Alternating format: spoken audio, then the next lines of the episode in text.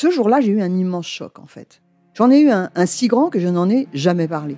En fait, adolescente, je me sentais déplacée, comme un, comme un geste ou comme une parole peuvent être déplacées. En famille, en amour, au travail, en société, trouve-t-on jamais tout à fait sa place? Ce sentiment d'être en adéquation avec soi-même, de se rapprocher de la personne que l'on a l'ambition d'être. Une carrière pertinente qui nous rend heureux, un entourage qui nous aime pour ce que nous sommes, une vie qui nous ressemble ou tout du moins nous trahisse le moins possible. Parfois, ce sentiment de cohérence arrive vite, parfois plus tard, quelquefois jamais. Le plus souvent, il se déplace par vagues. Je suis Marion Ruggieri et dans le podcast Les Vagues, un tout nouveau podcast de Elle, j'interrogerai des personnalités sur le moment où elles se sont senties à leur place pour la première fois, mais aussi le moment où elles se sont senties déplacées.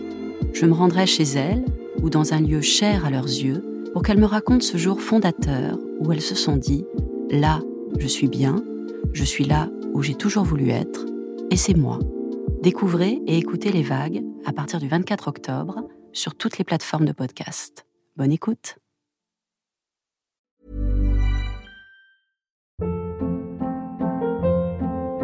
Hold up. What was that? Boring. No flavor. That was as bad as those leftovers you ate all week. Kiki Palmer here, and it's time to say hello to something fresh and guilt-free. Hello Fresh. Jazz up dinner with pecan-crusted chicken or garlic butter shrimp scampi. Now that's music to my mouth. Hello Fresh. Let's get this dinner party started. Discover all the delicious possibilities at hellofresh.com.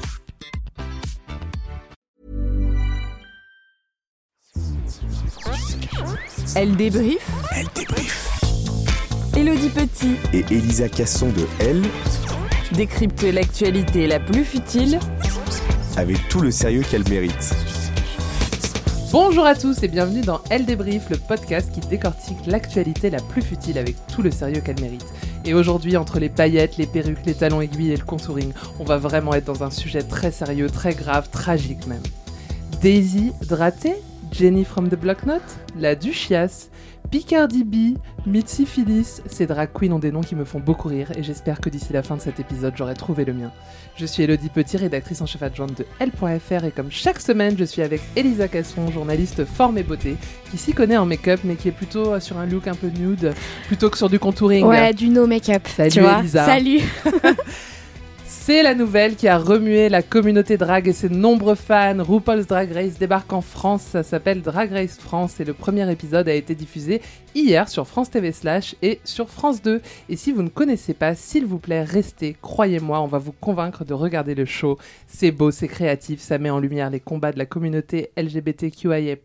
Une communauté que l'on voit trop peu à la télévision. Mais surtout, surtout, Drag Race, c'est très drôle. Et je suis très fière de vous dire que le magazine Elle est partenaire de Drag Race France. Et quand bien même si on n'était pas partenaire, je ferais quand même cet épisode. Nos queens françaises s'appellent la Big Bertha, la Briochée, Ellipse, la Grande Dame, la Kaina, Camille, Lolita Banana, Lova la Diva, Paloma et Soa de Muse. Et pour nous raconter tout ça, j'ai invité deux de ces queens du casting de cette première saison, Camille et Paloma. Bienvenue Salut, elle débrief.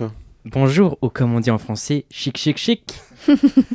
Et évidemment, je n'ai pas oublié mon dernier invité. Vous l'avez entendu dans plusieurs épisodes déjà. On adore se débriefer Drag Race ensemble. Il officie parfois lui aussi en queen sous le pseudo de Régine Marquise des Anges. Et surtout ensemble, on a été sur le tournage de Drag Race France. C'est notre journaliste mode Mathieu Bobard-Delière. Salut Salut, je vais prendre un abonnement, euh, décidément, je suis plus Oui. souvent ici que chez moi.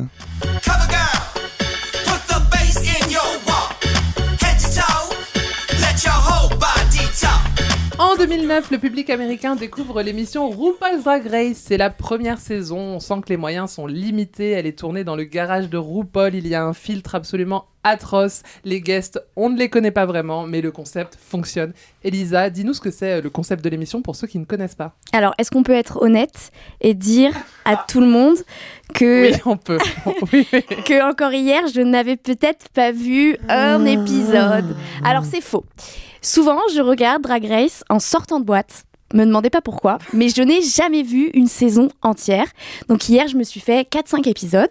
Donc je vais vous résumer un peu le concept et vous allez me dire Si c'est ça, si j'ai bien Sachant, compris. sa- sachant que ça fait quand même trois mois qu'avec Mathieu, on lui dit regarde parce qu'on va tourner quelque chose. On demande à la seule qui a jamais regardé Drag Race de Voilà, définir c'est moi, Drag Race. oui, oui, Alright. oui, oui. Elle- Elle est dans le générique, donc euh, je pouvais pas l'enlever de l'épisode. T'es obligé d'être là. Bon alors, Drag Race, si j'ai bien compris, c'est un mix entre un concours de talent, de la télé-réalité, avec des drag queens. C'est bon, on y est bon. C'est la catégorie. C'est présenté et produit par RuPaul. Mathieu t'en parlera un peu plus tard. Je pense que c'est l'une des queens les plus connues. L'idée, c'est que euh, RuPaul choisisse euh, la meilleure et la prochaine superstar américaine du drag. Euh, à chaque épisode, les candidates doivent s'affronter dans des défis créatifs, humoristiques, des défilés. Oui, oui, c'est bien, c'est très bien, Elisa, c'est très bien. Continue. Elles sont jugées par un jury composé évidemment de RuPaul. Et les deux candidates qui ont le moins impressionné doivent bah, se prêter au jeu du playback que Mathieu sait faire à la perfection. Et euh, ouais. la moins bonne sera éliminée. Tout à fait. Et la règle change quand c'est All Star. Oui, elles s'éliminent entre elles. C'est les deux meilleures. C'est les qui deux meilleures qui éliminent, euh, éliminent euh, la, la moins ouais. bonne. Alors on est bon ou pas? Bravo, Elisa. Et RuPaul, tu peux nous dire, Mathieu, en deux phrases qui c'est pour ceux qui ne savent pas? Alors écoute, RuPaul c'est simple, c'est euh, la plus grande queen américaine, voire même du monde. Euh, elle s'est fait connaître à la fin des années 80 avec des caméos dans des clips euh, plus que douteux, avant de rencontrer la gloire dans les années 90 avec Supermodel of the World qu'on peut écouter.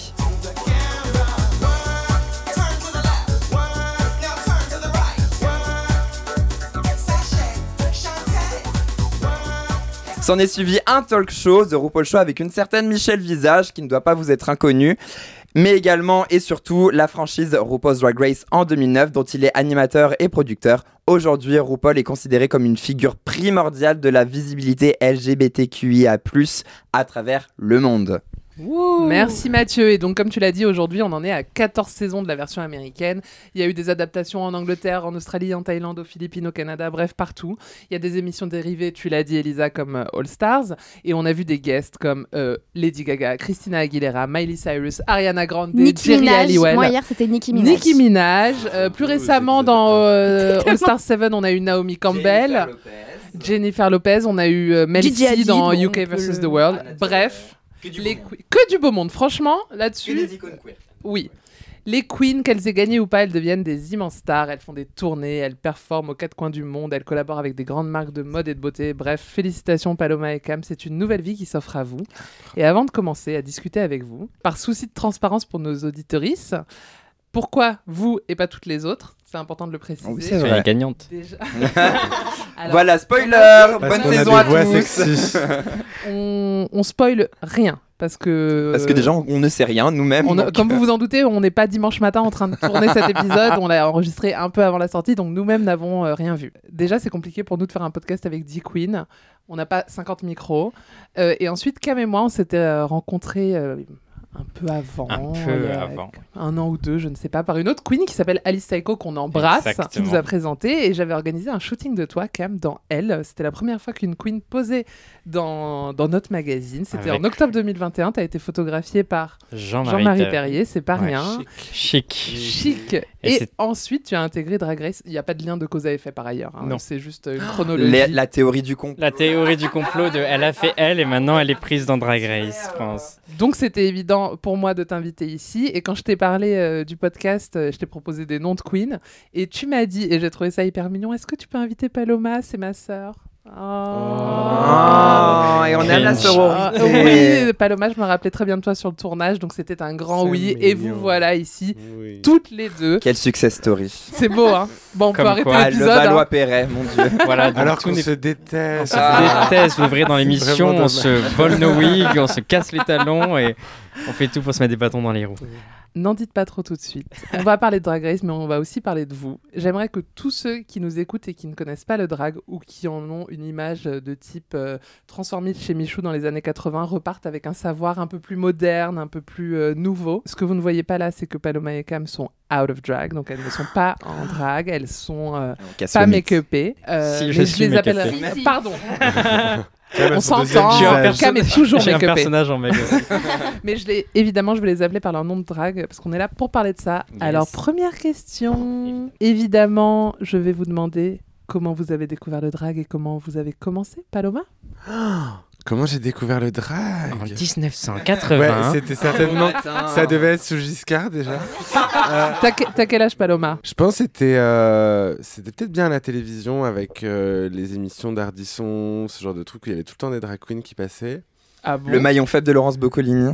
Ouais. souvient. Souvent, il y avait la spéciale drag queen. C'est vrai. Il y avait les, les, les- je sais pas si vous vous souvenez des euh, comment elles s'appelaient les sisters. je pas Let me be a Let me drag be a queen. drag queen, Ah, voilà. Extravaganza, voilà. Ça, On l'écoute C'était un tube.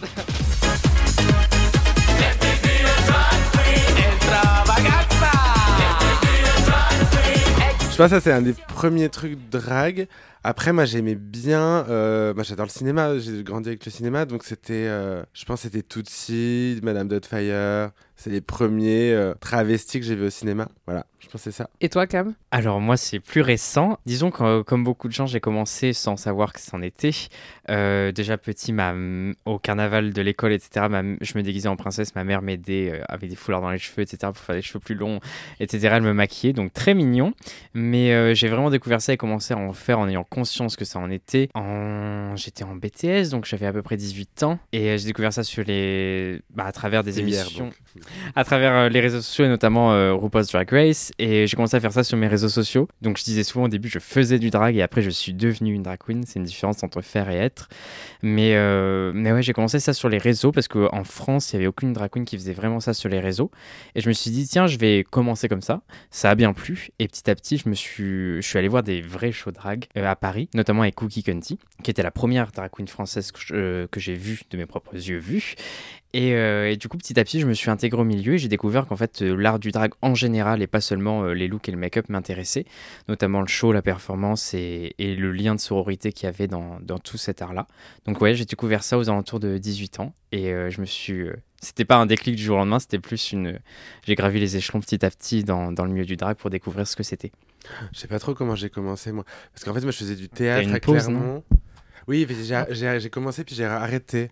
Parce qu'en fait, je faisais du théâtre à Clermont et je jouais beaucoup de drag, de trucs comme ça. Ouais, je De jouais des rôle rôles féminins. féminin. Et quand je suis arrivé à, Paris pour faire le cours Florent, les profs, j'avais des Chic. cheveux jusqu'au milieu du dos, j'étais habillé en. J'étais habillé comme, comme il s'appelle, euh, Philippe Candeloro. J'avais des chemises à Lady. Oscar. Non, non, mais vraiment, je Oui. m'habillais comme un dandy du 19e. Et les profs m'ont dit non, mais il faut que tu, il faut que tu coupes tes cheveux, il faut que tu sois un peu plus viril parce que tu vas jamais avoir de rôle au cinéma ou au théâtre. Et, euh, et c'est vrai qu'en casting, ça marchait pas du tout pour moi. Et donc en fait, j'ai j'ai arrêté de faire du drag, j'ai arrêté de me, de Et me euh, travestir. à les de ça, faut courts-métrages. dire que si ça marchait pas dans le casting, c'est pas à cause de son talent, hein, vous le verrez. Oh, tu- Ah, vraiment? Ça, c'est vraiment. Des- c'est ouais, vraiment. des puces. j'ai le zizi tout dur. ouais, j'avoue que j'ai pas mal galéré en tant que comédien avec ça parce que, en fait, à Florent, quand je me suis mis à faire des rôles, à un moment, je me suis dit, je vais montrer quand même que je sais faire des, des rôles féminins. Il y a pas beaucoup de comédiens qui font ça. Donc j'avais joué Madame dans les bonnes de Jeunet, je faisais un personnage très extravagant et tout. Et à partir de là, tout le monde s'est mis à me faire faire des rôles comme ça de travesti. Mais en plus, c'était pas du drag. Les, projets qu'on proposait, c'était. Il y avait un amalgame, on me faisait faire des femmes trans, on me faisait faire des prostituées dans des caravanes, dans des trucs. J'étais à bon, est-ce que vraiment j'ai envie de faire une carrière avec ça?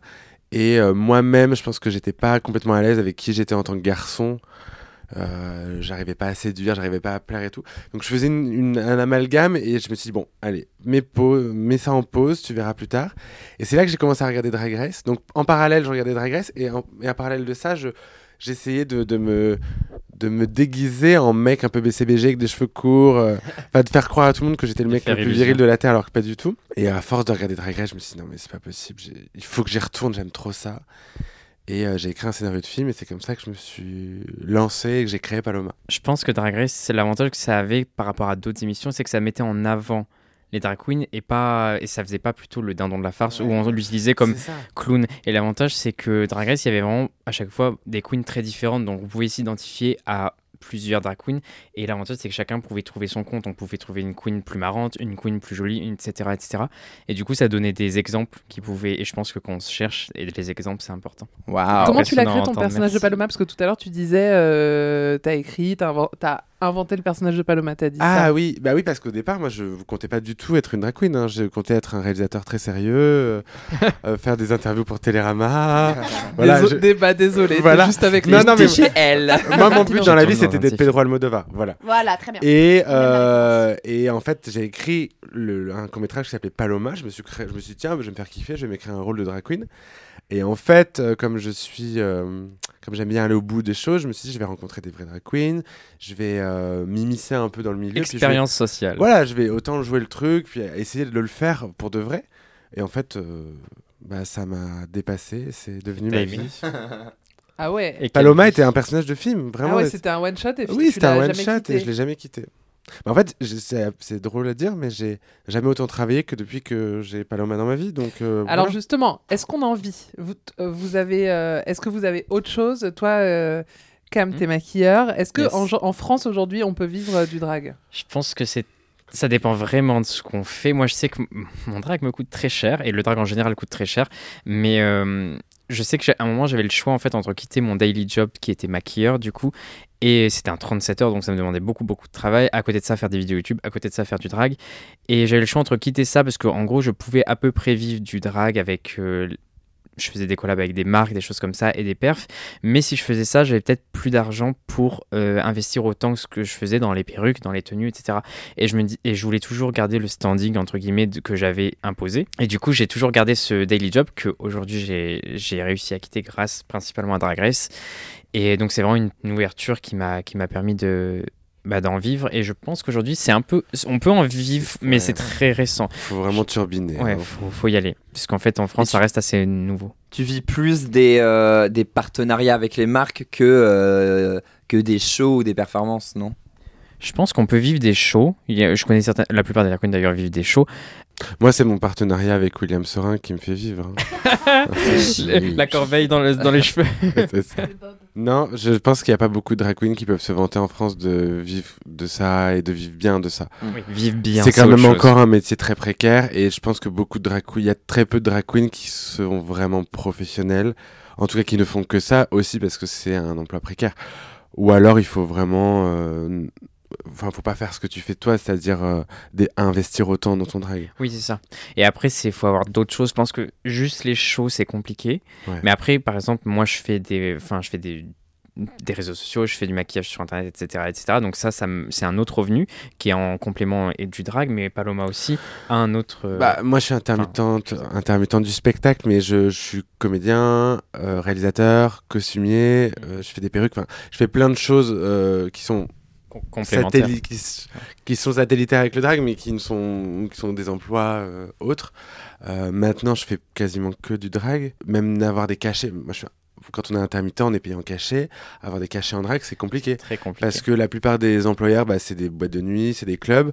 Euh, ils Au ont mieux, pas le statut d'entrepreneur du spectacle, ils peuvent pas faire ça. Et, et en plus, ils ont une méconnaissance des tarifs euh, vraiment. Ça, les tarifs, c'est vraiment quelque chose qu'on qu'on essaie de mettre en place et qu'on essaie pour que tout le monde s'y retrouve et que les Ouais. nouvelles comme les anciennes, tout le monde ait un Ça, Drag Race peut tout changer. intéressant. hein, pour. Exactement. C'est une des raisons pour lesquelles j'ai me suis in- inscrit au casting, c'est parce que je me suis dit, là, on, a la- on va être des pionnières, euh, on peut changer ça pour les autres. Ouais. On peut faire en sorte qu'il y ait un, un- un cadre euh, professionnel qui soit euh, le même pour tout le monde, euh, qu'il y ait des tarifs qui soient... Il y a un euh, minimum et qui qu'il y ait un- soit voilà, qui qu'on ouais, qu'on syndicalise un peu les choses parce que c'est ça le problème, c'est que comme il y a beaucoup de gens amateurs, bah, il y a beaucoup de gens dans les soirées qui disent ah très bien, bah, moi je, je le fais gratos ou moi je le fais pour pas cher. C'est pas grave, enfin l'amateurisme c'est très bien, mais du coup il y en a qui sont professionnels et qui doivent s'aligner sur ces tarifs-là et c'est compliqué. Lorsque Drag Race France a été annoncé, il y a eu euh, quelques euh, concerns euh, de la part des, des plus petites drag queens françaises euh, qui, qui prévoyaient que euh, bah, les prochains shows à venir dans les euh, clubs, boîtes, etc., ça n'allait être que autour de Drag Race France, des candidates de Drag Race France.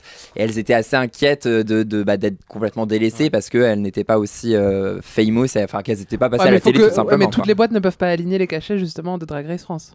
Ah bah ça dépend, Et ça ça- dépend ce que le syndicat revendique. En fait, ça c'est clair. je pense, Non mais c'est une crainte légitime en plus. moi, je sais pas si c'est le cas de toutes, je sais pas, mais en tout cas pour nous deux, c'est sûr, Paloma et moi, c'est moi j'avais aussi une volonté justement de toujours mettre en avant les drags qui non locales, donc Ouais. c'est le nom, des- enfin c'est le nom qu'on donne aux drags qui n'ont pas fait Drag Race, même si euh, il y a clairement des très bonnes drags et très connues d'ailleurs hors euh, Drag Race France. Cela étant, euh, je pense que c'est important de, de mettre en valeur tout l'art du drag et pas seulement euh, l'art au travers de Drag Race France. Oui, et encore, on parle de tarifs Drag Race, mais même nous qui venons Oui. de faire pas- l'émission, nos tarifs, ils n'ont pas forcément augmenté. On Attends voit- un mois. pour Non, l'instant. non, mais- un mois. Ouais, oui, peut-être, mais on voit bien qu'on est en France quand même et que le, le drag, les gens se rendent pas compte de ce que ça implique. C'est Nikki qui dit ça, et elle a raison. Un- on est payé le même tarif qu'un un euh, qui est en string sur scène. Alors certes, il va à la salle de sport, ça, lui- il, il faut qu'il paye son abonnement, mais nous, on a, euh, on a les perruques, on a les costumes, on a énormément de choses, et en plus, on fait tous, tout toute seule. Mm, mm. Euh, c'est quand même un coût. Enfin, si on calcule le, le coût de revenu Oui. et, le- et la dépense, c'est absurde. Moi, je sais que j'ai- été très longtemps et très rarement rentable. Ah bah, C'est pour ça que de base, c'est quand même une passion rare. le drag, parce qu'on fait ça vraiment euh, Ouais. pour nous. Et, euh, et avec le temps, éventuellement, ça devient un- quelque chose de professionnel. Je pense que c'est ça qui Oui. rend le drag difficilement professionnalisable facilement. C'est le fait qu'il y a un coût à l'entrée, c'est ça qu'on dit dans les en ES. Ouais. il y a un coût à l'entrée qui est assez euh, onéreux quand bien même on fasse du drag même assez simple. Malgré tout, il faut souvent renouveler plein de choses et euh, c'est ça a un coût certain. Ouais. Professionnel de la nuit, vous avez entendu le message euh, des queens françaises. Ah, tu. Ouais, je veux juste rajouter un truc par rapport au, à, ce que, à la question qui était posée, c'est-à-dire euh, comment les autres drags qui n'ont pas fait Drag Race accueillent le truc. Je pense qu'il y a des craintes qui sont légitimes parce que euh, on sait très bien qu'une machine comme Drag Race, ça reste quand même un certain type de drag. Ça reste une émission de télé. On va avoir une visibilité qui est énorme par rapport à- aux autres. Après, il faut aussi que nous, on ait l'intelligence de pas euh, euh, en faire euh, juste un, une- un truc autour de nous, mais qu'on aide justement Ouais. les queens locales. Et puis, il y a tellement de drag, tellement de différences dans le drag. Drag Race, ça reste quand même un certain spectacle avec un certain type de drag queen. Même si on a eu la chance d'avoir un cast très varié. Et pour une émission de Drag Race, Ouais. t'as raison, c'est un cast très varié parce qu'on a une queen à barbe, on a euh, des gens qui viennent du cabaret, on a une, femme, une femme trans. Enfin, on a vraiment une vraie diversité. Mais il y a des, y a du, y a du- en France, il y a du drag king, il y a du club kid, il y a du, y a plein de formes de, de, de drag qui sont pas forcément encore très vues à la télévision. Et, euh, et c'est à nous aussi de faire en Ouais. sorte que ces Et aux gens cette qui nous communauté écoutent. existe avec Drag Race et Ouais. pas malgré Drag Race. Et aux gens qui nous écoutent, vous verrez certainement sur nos réseaux sociaux un partage de nos amis drag et nos familles drag et les gens qu'on connaît en drag. Et c'est important Ouais. d'aller les voir aussi, vu que clairement, il y a beaucoup de talent autour de nous. Sans transition dans l'émission américaine, dans les moments où elle se maquille, euh, le moment euh, confession, Mhm. euh, on entend souvent parler de coming out drag auprès des familles. Vous, vous êtes à l'aise On n'est pas les de On a la même pas histoire en plus. On a, les histoires, vraiment- on a les histoires bien, les Nous, histoires nous, on a vraiment de la chance. Go on. Vas-y. Toutes les, tous les deux, enfin toutes les deux, Ouais. on a vraiment des parents qui sont nos fans numéro un, je C'est pense. ça. Bah, ma mère, elle a arrêté de tout. m'appeler Hugo déjà. Ah bon Bah, c'est fini. Ça, c'est fini, c'est du passé. Hugo n'existe plus. Maintenant, ma mère, je l'appelle, elle décroche, elle fait Palo. Comment va ma Paloma? J'adore. Ah ouais, c'est fan numéro un, vraiment. Ok. Objectivité zéro. hein. Je suis la meilleure du cast, Ah. je vais toutes les écraser. je suis- C'est moi qui ai les meilleurs looks, voilà. Ah oui, Très vraiment objectif. objectivité zéro. Euh, Shady bitch.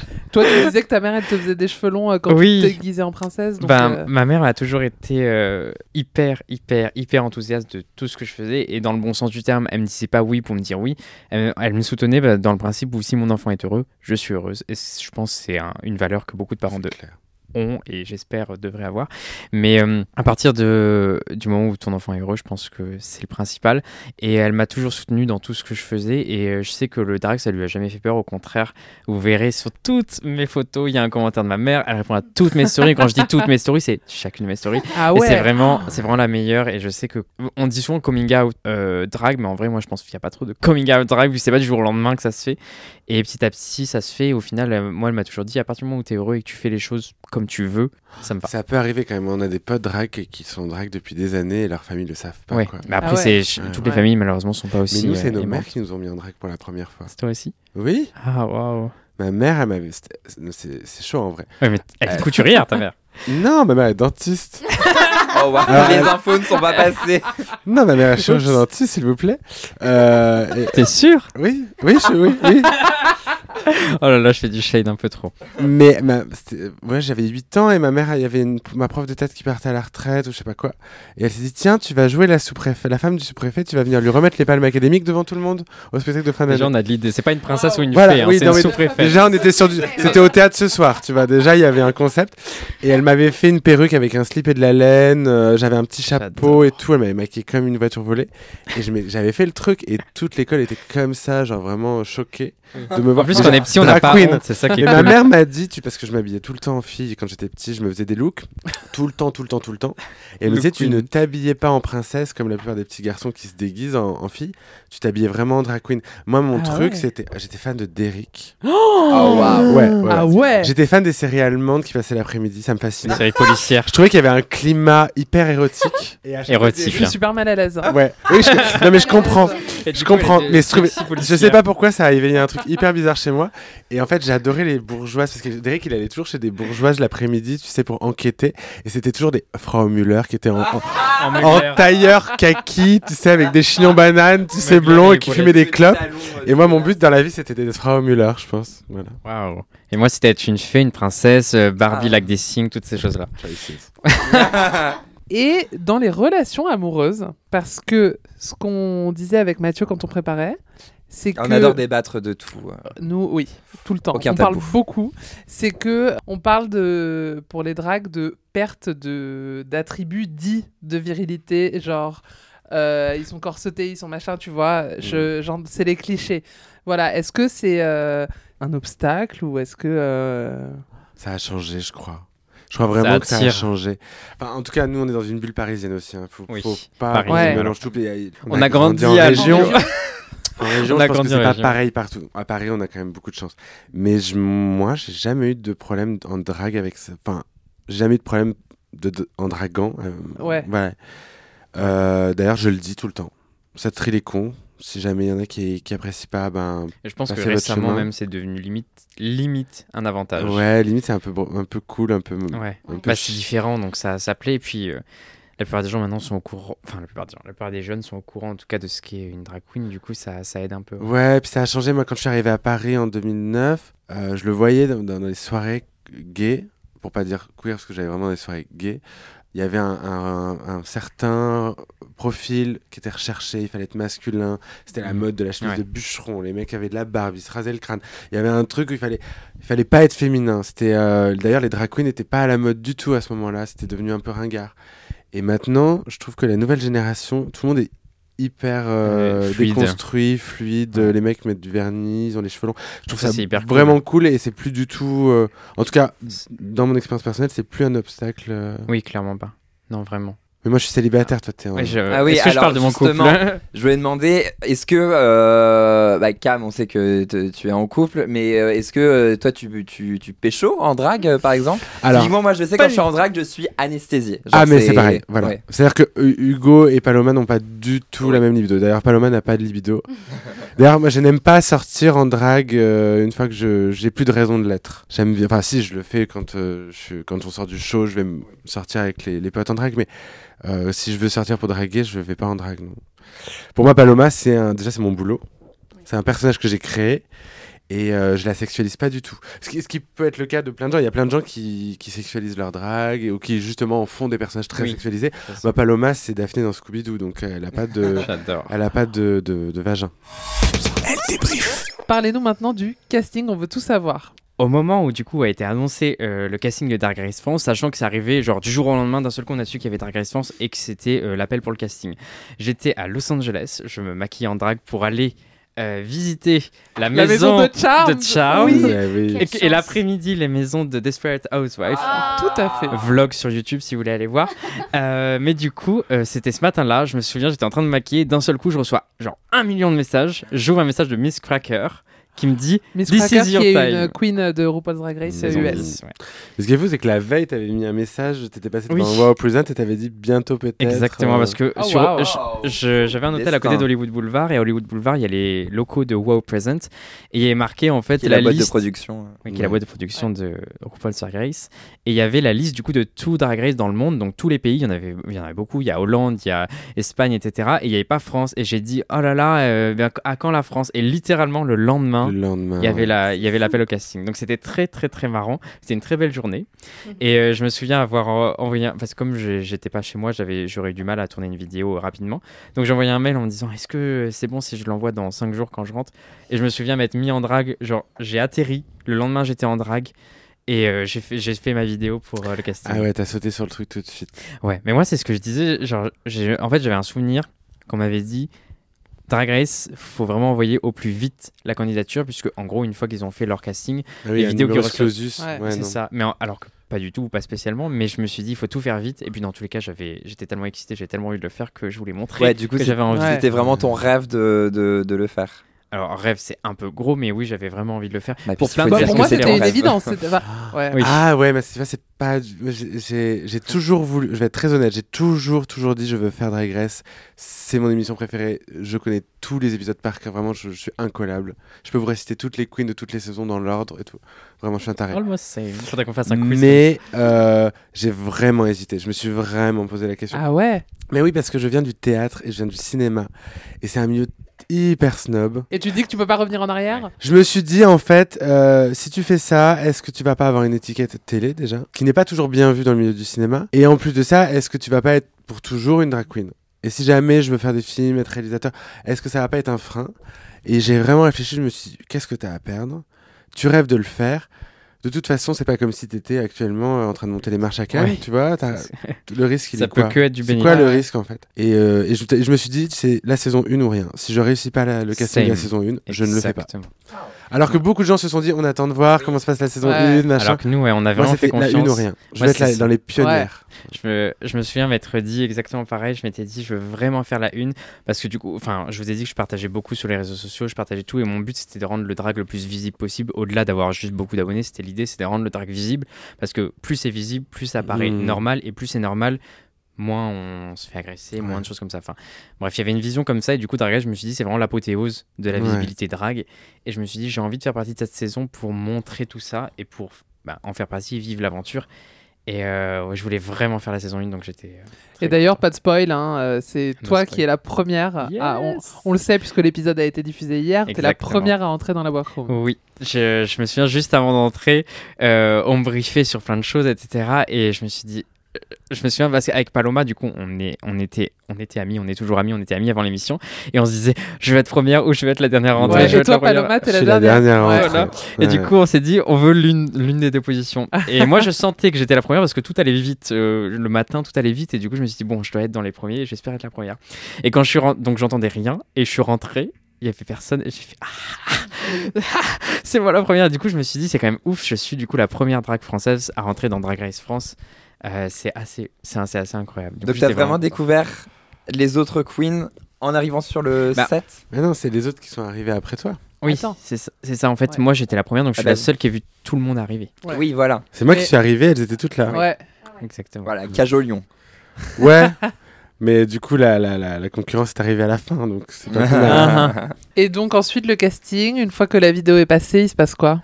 Ah non, mais moi, je- j'ai pas envoyé On la a vidéo tous tout de des. Moi, anecdotes j'ai hésité hyper longtemps. En fait, j'ai envoyé un mail en disant parce qu'il fallait envoyer un mail avec euh, si tu voulais candidater et après t'as envoyé un mail en te disant OK, faut que t'envoies ça, ça, ça et ça et ça.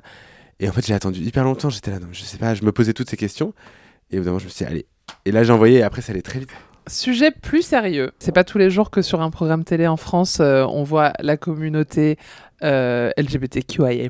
Déjà, on est ravis de savoir que la redevance télé sert à ça. Yes. Mais c'est inévitable, ça réveille, ça titille les Ça va homophobes. faire grincer des dents. Évidemment, ça a déjà commencé sur Twitter, mais bon, on J'ai sait même que pas été voir. on sait que les gens se- euh, pour se plaindre sont plus bruyants que pour euh. Aller pour voter. féliciter ou que pour aller voter. Deux questions est-ce que vous avez lu tout ça sur les réseaux sociaux et comment vous comptez vous en protéger? Alors, vraie question. Oui. Moi, j'ai mais- dit à toutes les meufs, je leur ai dit, ne tapez jamais votre nom sur Twitter parce que c'est la pire chose qu'on puisse avoir. Regardez juste Ça veut dire que tu l'as fait? Non, Ah, dans J'applique ce que je euh, dis. Non, mais les, les, les gens qui vont qui nous, nous aiment pas, ils- ça, je m'en fiche. Oui. Mais, euh, pour parler vraiment de la redevance télé, moi, c'est un truc que j'ai dit dans ma vidéo d'audition. D'ailleurs, j'ai dit, je suis super fier que la France produise l'émission, mais je suis encore plus fier que ce soit le service public, que ce soit la redevance télé qui paie pour ça. Parce que on est le, le premier pays qui produit cette émission avec de l'argent public. Je trouve ça quand même très très classe et euh, ça prouve bien qu'il y a une vraie volonté de faire avancer les choses et de donner une visibilité à une, une communauté qui, qui est invisibilisée en temps normal. Et les gens s'offusquent, mais la, la redevance télé, elle paie pour des trucs franchement. moi, Bien Bah, le jour du Seigneur, hein, le Non, jour du voilà. Seigneur. On, est- on a quand même des trucs qui, Oui. qui sont payés par le service Oui. public. On s'en rend pas compte. Moi, je veux dire, je suis pas croyant, je regarde pas les- la, la, la, la- la Slam messe le dimanche. Je vais pas gueuler sur euh, Twitter parce que des gens ont envie d'avoir le- le- le- la messe. euh, De toute façon, on part toujours du même principe, c'est chacun fait bien ce qu'il veut, du temps qu'il fait du mal à la personne. Et clairement, on fait plus du bien aux autres que du mal aux autres. Déjà, les gens, Ah bah. s'ils ont pas envie de payer la redevance télé, déjà qu'ils arrêtent de la payer, et puis surtout qu'ils sont pas obligés de regarder l'émission. Surtout, ils sont pas obligés. Personne les oblige, tu zappes. Enfin voilà. Et quid de la, je sais pas si ça existe, la dragophobie au sein même de la commu, tu vois, de tous ces mecs hyper fermés d'e- d'esprit qui disent euh, on veut pas cette représentation-là. euh. Je pense aussi qu'il y a un truc qu'il faut prendre en compte, c'est que il y a beaucoup de mecs homo, et je pense que c'est aussi le cas même pour des femmes lesbiennes ou pour plein de personnes de la communauté LGBTQIA+, mais il y a euh, une, parfois un besoin de se normaliser ou de s'intégrer dans la société parce que le monde du travail, parce que euh, la vie la vie sentimentale, parce que la vie sociale, et euh, il y a des gens qui, qui, qui prennent le pli aussi de l'hétéronormalité et euh, ils- ils- ils- du coup il y a une, ça crée des, des, des, des phobies Oui, de la de gens qui sont plus libres Et et- d'un côté, ils oublient même les, les combats et les combats qui restent à mener. Voilà. Et du coup, c'est pour ça que, ben, par exemple, les drags sont très importantes et toute la communauté, les gens qui se battent pour la communauté LGBTQIA+. Et ça, faut jamais l'oublier, même si bien sûr on vit mieux euh, notre euh, queerness qu'en 1980, il y a quand même des combats qui restent à mener et je pense que ce serait tragique de, de les oublier. Oui, exemple tout simple. Moi, quand j'étais petit, je savais déjà que j'étais homo. euh, J'essayais de le cacher. Les gens le savaient, ils le voyaient. Je veux dire, c'était marqué sur mon visage. Same. Euh, et ils me pourrissaient. Et le jour où j'ai décidé d'assumer, j'étais la personne la plus flamboyante de la terre. Je suis Exactement. arrivé en seconde en mode fabuleuse et tout. Toi aussi, c'était ça en a seconde. coupé la chic à tout le monde. Du coup, les gens n'osaient plus m'insulter parce que j'assumais tellement fort ce que j'étais que bah du coup il y a ça ne créait plus de Oui. de, de C'est toujours pareil. Si t'as- si t- s'ils voient qu'ils te crient dessus et que t'as pas honte de ce, que, Ouais. de ce pourquoi ils te crient dessus, bah ça, ça leur fait plus rien. Et, je me rends- et les seuls qui étaient gênés, c'était les, les- justement les mecs homo qui, qui Oui. n'assumaient pas. les euh, hétéros cachés, les C'est- homos mais cachés. euh, bah, et c'est exactement la même chose. ouais. C'est quoi les clichés euh, que vous voulez débunker? Tout à l'heure, tu me. Sur on les en parlait. queens Ouais. Qu'est-ce que vous entendez et que. euh, Moi, il y a un truc qui me. Déguisement. Ouais, mais ça, c'est un truc fu- ah, futile, le déguisement. C'est vrai qu'on nous dit, ah, vous êtes déguisé. On est, on est costumé. Moi, je considère que j'ai un costume de scène. Après, euh, ce qui m'embête, c'est qu'il y a encore des amalgames entre drag queen, euh, Identité de genre et identité, identité de genre, sexuelle. identité sexuelle. Voilà. Les gens se disent, ah, c'est des drag queens, donc ils disent même pas c'est des personnes transgenres, ils vont dire c'est des transsexuels. On dit plus ça depuis très longtemps. Et aussi, on nous, on nous confond un peu avec des travailleurs du sexe. Oui, et en fait, il faut que les gens comprennent que c'est un art et comme tout art, comme tout peintre par exemple, c'est ouvert à tout le monde, femmes, hommes, euh, femmes trans, hommes trans. Donc du coup, l'avantage de, de dire ça, c'est, moi je, je dis souvent, c'est vraiment un art, pensez-le comme un art. Donc c'est quelque chose qui n'a rien à voir avec ton identité de genre, identité sexuelle. Évidemment, ça peut avoir un lien, mais en tout cas, ça n'en a pas fondamentalement. Oui, et on dit pas ça pour déprécier. euh, Oui, voilà, c'est ça, des femmes ou trans la- peuvent être ou les travailleurs du sexe d'ailleurs. Mais c'est un, c'est comme être magicien pas de lien. ou, euh, Ça a pas de lien. ou chanteuse lyrique. Enfin, c'est un, une discipline artistique. Ouais, je pense que c'est Et on peut être trans ou être cis et le faire, mais c'est un métier, c'est une, une passion, c'est un. Oui, c'est ça, c'est ça, ça a pas de lien avec ça. Enfin, il y a des clichés qui reviennent quand même. Comme on- au départ, les drag queens, c'est beaucoup le milieu de la nuit. En tout cas, dans les années 2000, Oui. l'explosion du drag, c'était quand même dans les années 2000, euh, au Queen, Ouais. tout ça. Euh, Il y a encore beaucoup de, de, de, même de clichés sur le fait que c'est un, un milieu de, d'alcooliques et de drogués, ce drogués. qui n'était pas vrai. Ce qui n'est pas vrai. J'ai jamais pris une seule drogue Moi de non toute ma plus. vie. On est les deux personnes les C'est plus vrai sages de la Yes. Terre. Ouais. Je fais les choses très sérieusement. Le drag, pour moi, c'est très sérieux. Je prends pas ça au sérieux, mais je le fais sérieusement. Donc, euh, je, ça, je monterai jamais sur scène ivre, par exemple. J'aurais l'impression de voler un truc au, au public. Oui, c'est ça, c'est que moi j'aime bien m'amuser en drag, mais je considère toujours ça comme mon travail. Donc même si je m'amuse, même si en vrai il y a, c'est pas, il y a rien de sérieux dans la façon de le faire, je le fais de façon sérieuse et je considère ça toujours très important. Genre tout ton maquillage est toujours rangé, je viens toujours avec tout ce qu'il faut, etc., etc. Et tout doit être ultra cadré. Et une fois que le cadre est mis, bah là on peut s'améuser. Oui, en même temps, nous, on est les, les Marie Les Kondo psychos- du, oui. du drag Voilà, français. vous verrez, euh, vous verrez, vous comprendrez dans Drag Race. En France, l'émission est présentée non pas par RuPaul, mais par Nicky Doll, aux côtés de Daphné Burki et Kiddy Smile euh, en juré. Les téléspectateurs, euh, les fidèles la connaissent euh, déjà, puisqu'elle a fait partie du cast de la saison 12 de l'émission aux États-Unis. C'est la première et unique French Queen de RuPaul's Drag Race. Mathieu, tu l'avais interviewée pour nous il y a deux ans. C'était une vidéo. Qu'est-ce que tu peux nous dire sur elle, sur Nicky Doll? Alors c'était au sortir Du de la Covid. crise du Covid, Ouais. parce qu'on se souvient que cette saison avait été euh, malheureusement Ah ouais. avortée Covid à cause du Covid.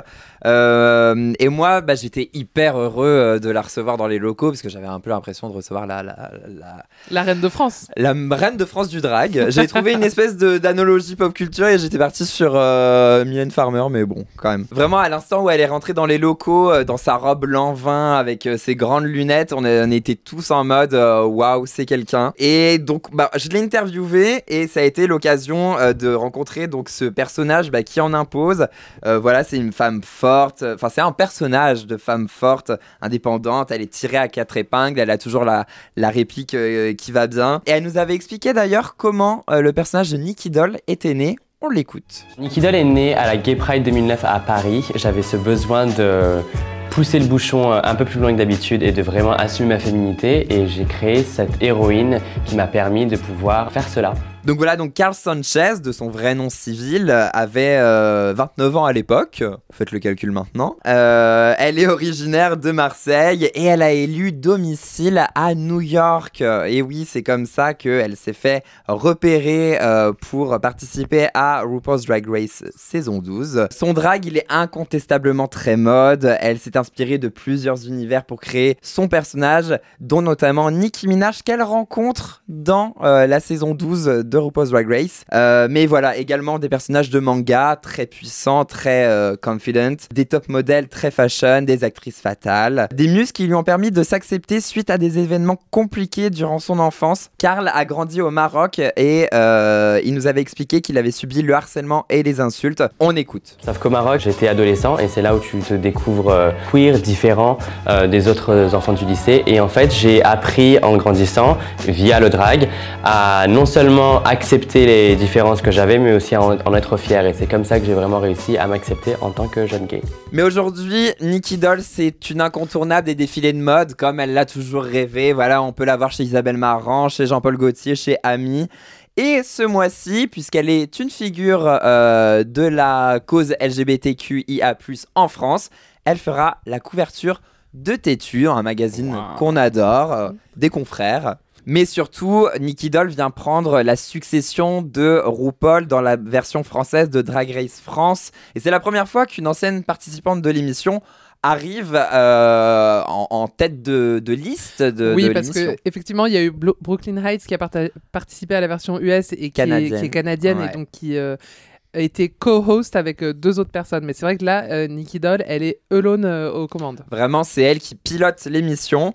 Et ça avait créé un peu l'inquiétude chez les fans. Enfin, les, les fans étaient euh, curieux Je de pense savoir que si elle allait être... n'importe qui tu mets, Ah bah, quoi qu'il, les gens sont Ah toujours oui. en panique. L'é- L'émission est tellement incarnée nous, par pas en panique, que-. Voilà. Et nous, quand on Non. y a été, franchement, elle a Ça a fait le balayé job. nos doutes. Ouais, ouais. Ah elle non, a mais fait elle a le job. seulement fait le job. Ouais, ouais, elle a était vraiment fait le job. Incroyable, vraiment. Vous verrez quand vous regarderez l'émission, mais en plus de présenter très bien et d'avoir un look, des looks incroyables sur les runways, elle avait une, les bons mots au bon moment, elle savait nous parler, elle présentait très bien, elle avait des émotions et euh, Elle c'était très drôle, plaisant. Et elle est hyper drôle. Elle a pas du tout l'image que qu'on peut avoir dans la dans la version américaine aussi parce que dans la version américaine, je pense qu'ils l'ont un peu mis dans la boîte de la petite française Ouais. Oui, et, et tout. puis c'est pas sa langue, donc c'est Mais plus compliqué elle d'avoir de la est répartie. Hyper drôle en français. alors que- ouais. Euh, franchement, ouais, je trouve qu'elle là on l'a beaucoup vu faire de la promo et je trouve qu'elle a de la répartie, elle parle très bien, fun. elle est drôle et tout. Ouais. Franchement, euh, elle génial. Et en soirée, Et incroyable. elle a une culture drague énorme. Enfin, vraiment, elle est pas du tout. euh, Mm. euh, pas du Non, elle tout, est à sa euh, place et Elle est ils vraiment choisi. place. Eh bien écoutez, vous vous ferez votre avis euh, durant toute cette saison. Nous en tout cas, on t'adore Niki. Je le disais tout à l'heure avec Mathieu, on a passé une journée sur le tournage de Drag Race France. On a tourné une vidéo qui sortira très bientôt. Mathieu, on est d'accord, la première chose qu'on s'est dit quand on est arrivé sur le plateau, c'est franchement, ils sont pas foutus de notre gueule. Genre, c'est vraiment, il y a du moyen, Il y a c'est du magnifique. Budget. La workroom avec euh, la Tour Eiffel, vous l'avez vu, c'est rose, c'est lumineux, c'est très beau.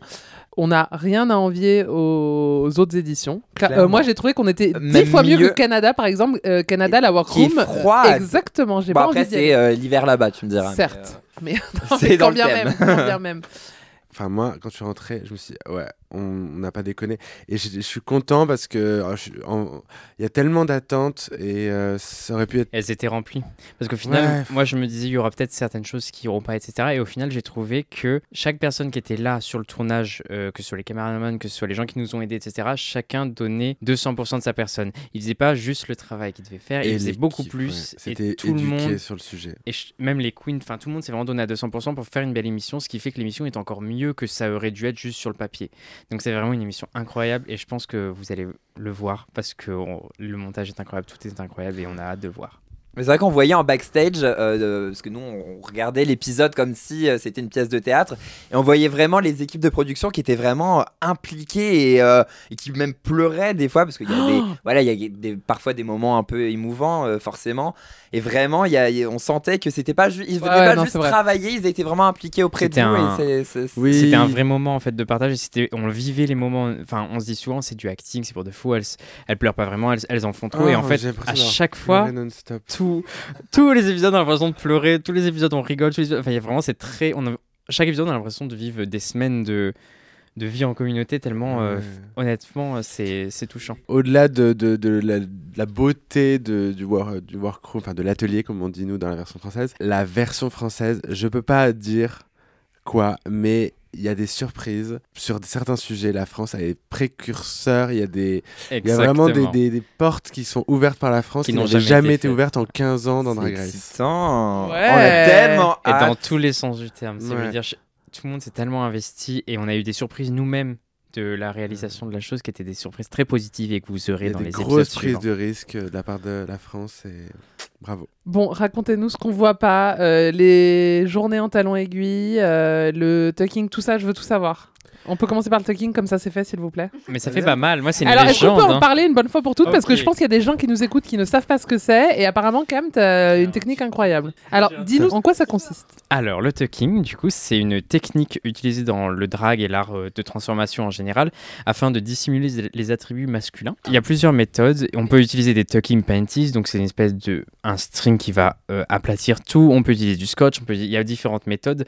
Dans tous les cas, en fait, c'est- le but est d'a- de dissimuler au maximum les attributs masculins Que ce soit afin plat. de voilà que ce soit plat. C'est exactement Ouais. ça. Mais il y y a des drag queens qui toquent pas, par exemple. Voilà. Voilà. C'est pas du tout obligatoire le tucking. C'est vraiment. euh, Mais non, mais parce que c'est. c'est important de le dire. C'est Ouais, ouais. aussi un. Tout le monde. euh, pense qu'on tout le doit monde ressembler. peut, euh, comment dire, euh, tout le monde a une vision de la féminité qui est différente et, et le, nous on est des drag queens donc on, on, on- on singe, on, on, On est exact. on, on s- on essaie de reproduire des figures féminines, mais il y a des femmes qui ont des pénis, donc on ça. pas Les, poils, par euh, exemple, ou aucun. Enfin, il y a plein de choses qui n'ont pas spécialement de rapport avec la féminité que nous on fait. Par exemple, on, oui. on se rase, etc. Mais c'est pas du tout le cas de toutes les drag queens. Toutes les drag queens ne Et, mettent pas euh, des seins, toutes les drag queens ne se corsettent pas. Oui, alors justement, parlons-en. J'ai l'impression, peut-être euh, que j'ai pas regardé, mais que, exactement, qu'il n'y a pas de Bah moi je trouve que c'est assez comme ça. Old school. old school, Ouais. j'allais dire. Mais les américaines, elles en mettent énormément. Non, je trouve pas. Ah bon De moins Genre en moins. Smalls, etc. Ça euh, disparaît un peu parce Ouais. que C'est pas pratique. Peut-être parce que aussi parce que c'est à la fois un truc positif parce que du coup il y a un, il y a un-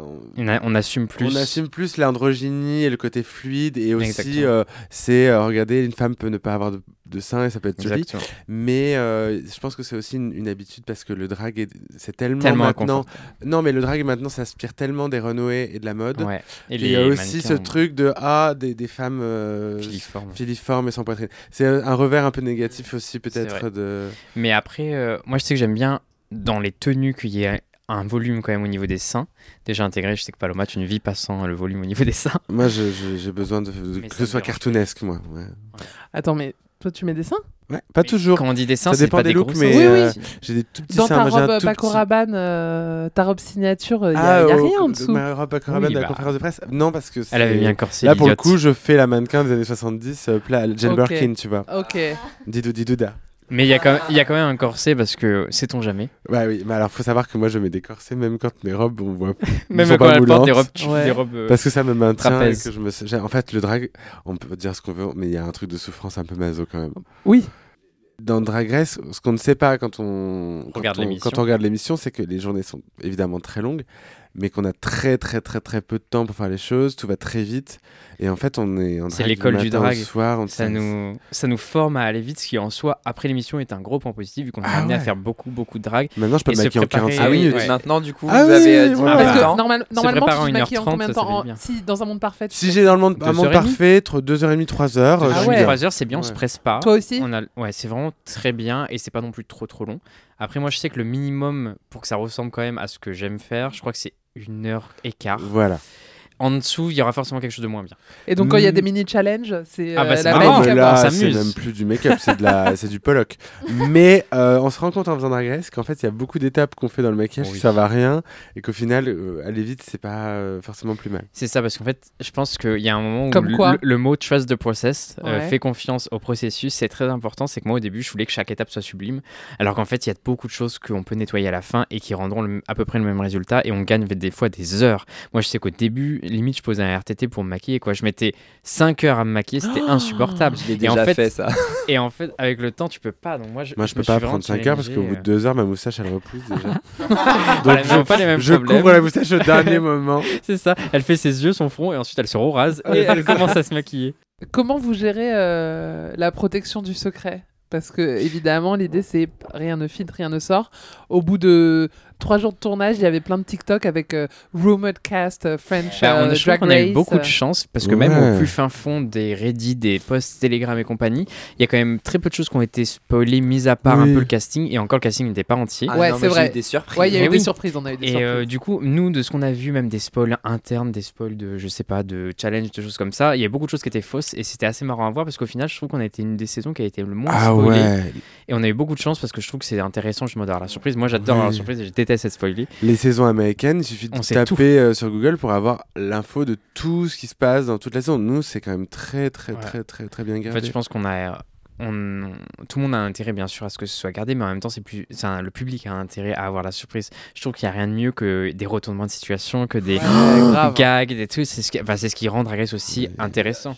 Et euh, alors, vous avez dit, vous deux, vous vous connaissiez avant. Paloma, toi, euh, quand tu as tourné euh, ton film, Ouais. Paloma, Oui. euh, dedans, que j'ai regardé parce que je suis très professionnelle, Sympa. Ouais. sur euh, France 3. Oui. Ouais, j'ai regardé le replay. T'as regardé le replay Euh, dedans, on voit Cam qui Yes. apparaît. On voit aussi la grande dame Oui. qui est donc au casting. Donc, vous vous connaissiez. Est-ce que vous, vous vous connaissiez tout avant? Alors, je pense que nous trois, on que c'est- était les plus. Parce que, attends, je, finis juste. Euh, dans, les versions, dans la version américaine, Ouais, je je veux dire, euh, c'est gigantesque les États-Unis, euh, Ah. Chicago, New York, machin. Oui. Elles se connaissent pas toutes. Là, c'est vrai que on est un- sur un casting un peu plus parisien. Ouais. Euh, donc vous et c'est plus petit, le monde est petit, le Oui. monde des dragues est petit. Est-ce que vous connaissiez toutes? Bah, moi, je connaissais Quasiment. toutes et toi aussi. Je pense que la seule surprise qu'on a toutes eu, c'est Lova la Diva. Ouais. Et, et elle aussi, on Qui vient de Toulouse. pour Ouais. voilà, pour elle. Mais qu- qu'on ne connaissait pas, mais qui ne nous connaissait pas non Oui, c'est ça. C'était assez étonnant. C'était un autre monde. Si on a l'impression qu'elle évoluait pas. Elle, elle le vient vraiment du milieu de la nuit, Ibiza, tout ça, donc c'est pas du tout. Ah ouais Oui, elle vient vraiment des nightclubs. euh, c'est c'est vraiment une drague euh, comme il y en a eu dans les années 2000. Et, et elle est pas du tout réseaux sociaux, euh. donc euh, Ouais. Cam, euh, je sais même pas si elle te connaissait. Non, elle me connaissait pas. Non, c'est drôle. Et mais, mais du coup, c'était assez marrant. Et moi, je voulais avoir des surprises, donc j'avoue que j'étais très content de l'avoir. Puisque forcément, en France, on s'était clairement dit. Moi, dans ma tête, j'avais Lady Queen, et quand je suis arrivé, on a eu deux surprises. Mais euh, de Lova la Diva et Ellipse, qui faisaient pas partie des pronostics, mais que j'étais très content de voir, vu Ah que ouais. je la connaissais très bien. On s'est, on s'est déjà vu plusieurs fois sur Bordeaux. Mais euh, je pense que de la saison, Paloma la Grande Dame et moi, on se connaissait plutôt très bien toutes les trois. J'ai dormi chez la Grande Dame plein de fois quand j'ai cherché un appartement sur Paris.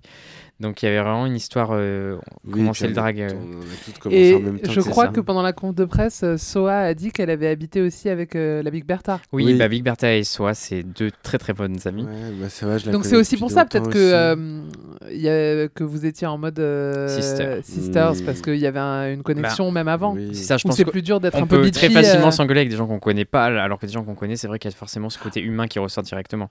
Après bon, Elisa et moi on se connaît très bien, on s'engueule. Hein, mais... Oui, mais, mais vois, ça n'empêche mais oui. pas qu'il n'y ait pas de En shade fait, dans la le saison. truc c'est qu'aux États-Unis, non seulement euh, c'est très très grand et euh, elles ont, elles se croisent jamais parce que c'est des, des, des pays, des États Oui, qui sont très loin les uns des autres. Mais en plus de ça, c'est, euh, les États-Unis, il y a une culture drag qui est qui existe depuis très longtemps, ce qui fait que dans n'importe quelle grande ville des États-Unis, il y a des drag shows. Le, fait est, c'est qu'à. Paris, la culture drag est récente. Euh, la- le- le- nous, on a une culture du cabaret plutôt, et les, les shows drag, c'est récent, et c'est surtout à Paris. Il y en a dans Oui, quelques villes de province, mais moi, je me c'est récent. Moi, je me souviens, j'avais dit sur le tournage, c'est euh, il y a beaucoup de parisiennes, mais comme toutes les parisiennes, personne n'est vraiment parisienne. Et quand on voit dans l'eau, par exemple, moi j'ai grandi en Ardèche et j'ai euh, habité à Lyon pendant un moment, j'ai fait mes études à Lyon. Paloma, Paloma vient de vient de Clermont-Ferrand. Donc en fait, on est toutes des- Ah bon on vient toutes de régions. Et on est venu à Paris principalement pour le travail, et c'était Ouais. plus euh, parce que ben on, on cherchait du travail sur Paris que réellement. euh, être Oui, et puis la, réalité, c'est que le drag, comme on disait tout à l'heure, c'est pas un- encore un métier qui- où c'est facile de gagner sa vie. Donc, je peux comprendre que sortir de Paris, c'est encore plus difficile. euh, Clairement. voilà. Donc on espère que Drag Race France mettra en avant aussi euh, justement ce côté-là dans toutes les, les régions et Nos permettra produits, euh, les produits de nos régions. les produits de nos régions parce que clairement nos régions ont du talent. Une talent. fois de plus. Si j'ai bien compris après avoir regardé toutes les saisons américaines et euh, de ce que tout le monde en dit, euh, les anciens candidats, avant euh, l'émission, vous avez des tenues euh, à préparer. Vous ne savez pas euh, précisément euh, dans quel ordre, quel est le détail euh, euh, des runways, mais on vous demande plus ou moins de préparer des tenues. Alors on donnera pas les détails de Oui. tout ça. Oui, c'est pas drôle d'avoir. Non, mais c'est que c'est bien qu'il y ait un peu de mystère autour de ça. Mais euh, on a des, oui, on a une liste, mais qui est très, déjà c'est des intitulés qui sont vraiment Très très- oui, c'est- vraiment très concis. Ça pourrait être tout et n'importe quoi. Il y a, y a des thèmes où on pourrait complètement partir dans le. Ouais. en- Mais justement c'est ça qui est intéressant, c'est qu'au moins personne fait les mêmes choses et c'est ça que moi je trouve très intéressant. Oui. Sur les runways, moi je sais que c'est une partie que j'adore et j'adore à créer des choses et avo- avoir, avoir l'idée des runways. Et je sais que justement c'est ce qui est, je pense, on prend chacun du beaucoup de plaisir à créer quelque chose et se, se détourner un peu du thème. Et pas faire quelque chose qui est Ouais. trop terre à terre et justement Mais c'est une très grosse prépa, effectivement, c'est c'est en très peu de temps. Et sujet touchy parce qu'on est français et qu'on n'aime pas parler d'argent, mais euh, par exemple, si. si... C'est les deux- pas nous demander Là, tu parles d'eux qui ont. Non, mais par exemple, euh, Lemon, queen canadienne euh, qui a été dans UK vs. The World, la euh, qui est sortie la première alors que pour moi c'est la meilleure. Non, il y a Jujubee. Pour moi, il y a Non, Ju- mais il y a c'était un Jujubee qui- scandale Elle qu'elle méritait soit pas de- Elle éliminée. méritait Ah là pas- là là Elle là. méritait pas de partir la première. Parce que c'est Et le process du après- lipstick et tout. Voilà. Du lipstick Et ensuite, euh, ouais. Et ensuite, elle a, elle a dit, bah, j'avais investi euh, 50 ou 60 000 dollars dans Oui, mes après, tenues. euh, euh, bon, après c'est le game aussi. hein, Après, il, les il- Américaines, il hein. en faut une qui Oui. sort en premier, ça fait partie du Gottmik jeu. avait dit ça aussi que enfin elle elle ça Non, avait été il a été dit. Et, pas- oui pardon Ouais, euh, Il a été dit, elle a pas dépensé 60 000. Combien on a dépensé, c'est peut-être pas très intéressant, surtout qu'on n'a pas toutes dépensé la même chose. Par contre, je pense que ce qui est commun à tout le groupe, et nous deux plus particulièrement, euh, c'est qu'on a fait travailler des artisans français. Non, mais dans les autres versions, il y a une, une culture plus showgirl, plus euh, Vegas. Nous, on a amené peut-être un savoir-faire français Oui. et une- un côté plus haute couture. Donc, on a Mm, mm. forcément, on a amené un artisanat qui est coûteux et qui est. euh, C'est ça. Moi, je sais qu'il y a. Enfin, je travaille tout le temps avec des artistes français qui fabriquent du coup mes tenues sur mesure, etc. Je sais que j'ai voulu mettre en avant du coup le l'artisanat français et c'était une volonté de ma, Ouais. enfin de notre part, Paloma et moi, de vraiment essayer au maximum de faire avec ce qu'on a en France, vu qu'on a des talents incroyables, que ce soit Et pour la perruquerie et pour le- la, la ça- couture qui mérite d'être euh, mise en avant. Sur euh, les réseaux, euh, depuis, depuis l'annonce, vous mettez vachement en avant aussi les personnes avec qui vous avez bossé. Toutes, Tu vu toutes les queens, bah, bien Tu sûr, mais vu moi je regarde tout. Mais moi, je trouve ça important. Je trouve que, en fait, je vois toujours ça comme une collaboration. Donc moi, j'imagine beaucoup ce que je dessine, ce que, ce que je veux, et ensuite, je vois ça comme une collaboration où les, les stylistes, les perruquiers m'aident à affiner l'idée. Et euh, quand on le crée, en fait, c'est vraiment une collab. Et je sais que je leur, je leur ai toujours dit, vous aurez jamais qu'un crédit en bas de l'image. Vous aurez toujours une story explicative, des Ouais. vidéos, des choses où j'explique Ouais. vraiment les, les détails, vu que je trouve qu'en fait, c'est trop simple de juste montrer une belle tenue et les gens se rendent des fois pas compte du travail qu'il y a derrière. Et c'est ça aussi le drag, c'est aussi le travail qu'il y a derrière, l'imagination des Oui. tenues. C'est pas juste on claque des doigts, on a la tenue. L'autre jour, il y a eu- t'as mis euh, les dessins en story et tout. C'était très bien. Cette émission, vous l'avez vue 200 fois ailleurs. On connaît un peu les ficelles, non? Est-ce qu'on arrive en, en connaissance de cause euh, pour son personnage pour, euh, On croit. On croit? Ah, je, je crois que. C'est pas si différent que ce qu'on pensait. Mais le vivre, c'est autre chose. Honnêtement, moi, je, je- je- je trouve que les choses se sont passées de manière très organique et euh, j'ai j'ai pas l'impression qu'on a été euh, dans une matrice ou quoi que ce soit. T'as tout oublié quand t'es arrivé sur le tournage Non, j'ai pas tout oublié. Bah, déjà, il faut prendre. Déjà, il y a un temps d'adaptation, il y a des caméras, on est dans un environnement qui est complètement hors de la réalité. C'est un moment un peu absurde, mais euh, je, crois, je crois que c'est le. On a- on- on- enfin, il faut avoir conscience à un moment que les- on, nous- on est venu nous chercher aussi, on nous a choisi aussi Pour parce qu'on pour ce qu'on est et euh, ça, ils vont, on va pas essayer de raconter autre chose. Quand on regarde l'émission, je sais qu'un truc qu'on se dit, quand on regarde l'émission, on a l'impression de tout savoir faire, tout connaître, tout machin. Et en fait, bien sûr, le vivre, c'est très différent que de le voir. Et, Ah oui. euh, mais ce- cela étant, je veux dire, c'est. Bien sûr qu'il y a des choses qui nous étonnent et heureusement, parce que moi j'adore les surprises, mais euh, ça reste bien sûr dans la globalité quelque chose qu'on a vu à la télé, mais c'est très différent de le Ah vivre. Je tiens à le souligner, c'est vraiment Plus très jamais différent. je ne critiquerai les nanas qui, euh, qui participent à l'émission et qui se plantent parce que c'est tellement euh, difficile et intense. Et t'as beau savoir et être devant ton canapé à regarder l'émission et te dire Ah, moi à sa place, j'aurais fait ci, j'aurais fait ça. Non. Parce qu'en fait, quand t'es sur un place, tu. Je pense qu'il y a beaucoup d'humains qui passent dans la vraie vie qu'on verra pas forcément à l'écran, des, des moments d'émotion que nous on ressentait énormément et qu'on ressent pas forcément en regardant, mais nous on le vit comme une aventure. Du coup, il y a vraiment des moments très intenses, des moments très rigolos, des moments très tristes. Et en fait, ces moments-là, ça affecte forcément notre performance ou des moments dans l'émission. Et je trouve ça très important. C'est ça qui rend justement l'émission intéressante et nous notre aventure dans l'émission intéressante. Donc vous étiez plusieurs à vous connaître, mais Cam notamment, si on va stocker sur ton Insta, ce qu'on fait de temps à autre.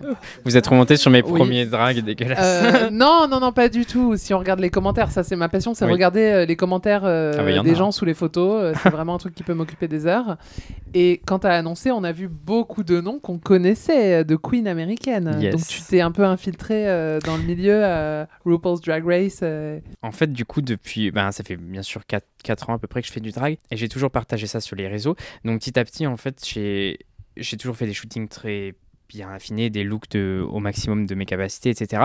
Et je pense qu'en Amérique, ça a pas mal plu et il y a beaucoup de queens américaines très très connues, des gagnantes, etc., qui m'ont qui m'ont suivi. Et j'ai- à chaque fois, c'était un peu une validation d'avoir un follow d'une drag queen que je que j'admirais. Et c'est vrai que il y en a beaucoup qui m'ont félicité du coup d'être dans Drag Race, qui attendaient que ça. J'ai Miss Cracker qui m'a reposté en story. Il y a vraiment beaucoup de gens que j'adorais, genre Aquaria, Detox, etc., qui ont commenté. Et euh, c'est vrai que c'est toujours euh, très plaisant de se dire que toutes ces queens que. bah, Detox. Clairement. Par exemple, Ah, la queen ultime. Ah oui. Quand c'est j'ai mon modèle, hein. quand l'adore. quand j'étais à le- quand j'étais à Los Angeles en novembre dernier, donc à l'annonce du casting de Drag Race euh, France, j'ai il y a Kimchi par exemple qui m'a envoyé un message pour me dire est-ce que je peux est-ce que ça te dit de venir bruncher avec moi? Donc elle nous a emmené bruncher moi et mon mec c'était assez hallucinant vu qu'elle pour le coup la première saison que j'ai regardée c'est la saison 8 et du coup c'était j'étais très fan de elle et Naomi Smalls et savoir que en fait au bout d'un moment là c'est fou parce que le la boucle est bouclée. Ah et euh, non, mais en fait, il y a beaucoup de choses qui se font naturellement avec le temps. Et je sais que je me souviens quand je regardais l'émission, je les idolâtrais beaucoup. Et avec le temps, en fait, quand on devient plus ou moins amis, c'est assez euh, plaisant de vivre la chose. Quelques jours avant l'émission, il y y a euh, Gigi Good qui était sur Paris et on a bu un verre ensemble. Et elle m'a fait un débrief sur Drag Race en me disant voilà, euh, c'est comme ça, fait. Enfin bref, elle m'a, elle m'a aidé. T'as en eu gros. des, des tips euh, des queens euh, US, quoi. Je dirais pas des tips, mais disons, elle m'a soutenu. Comme les anciennes Miss France qui, euh, qui briefent la nouvelle Miss France. J'ai eu mon coach. Non, mais euh, c'est vrai que c'était une assez bonne validation. J'étais content de voir qu'elles étaient aussi excitées que moi de, de- d'être dans Drag Race France. Très bien, on enchaîne. Je veux parler d'un truc t- que tu as cité au tout début, mais t'as pas utilisé le même mot que moi. J'ai parlé de house. Il y a des house. Donc, il y a les Ah, les Davenport. les Davenport, les Michaels, les, Les O'Hara. O'Hara. Et alors en plus, c'est pas du tout clair parce que par exemple, euh, Eureka O'Hara, elle est pas chez les O'Hara. Raja O'Hara fait partie des Davenport. Les Davenport, c'est comme les Kardashians, elles sont 50. Il y en a la moitié qui sont dans Drag Race. Bref, et après, il y a Elisa Edwards, House of Edwards, qui a que des nanas qui ne s'appellent pas Edwards, comme euh, Plastic Tiara, Ouais. Shangela. euh, Oui. Vous faites partie. Ah, donc, pour euh, expliquer, en gros, il y a des drag mothers. Tu peux expliquer, Mathieu? Bah, c'est. C'est- un peu un, un concept de, de famille en fait de, de drague. En fait c'est ça, ça s'est créé. Alors ça va être très vu- vulgairement expliqué mais en gros euh, c'est un peu de chosen family. Tu choisis un peu ta, ta famille et puisque dans l'idée ta famille euh, de sang t'a rejeté donc tu vas trouver une nouvelle famille au, au sein de la communauté LGBT et notamment au sein du, du milieu drague.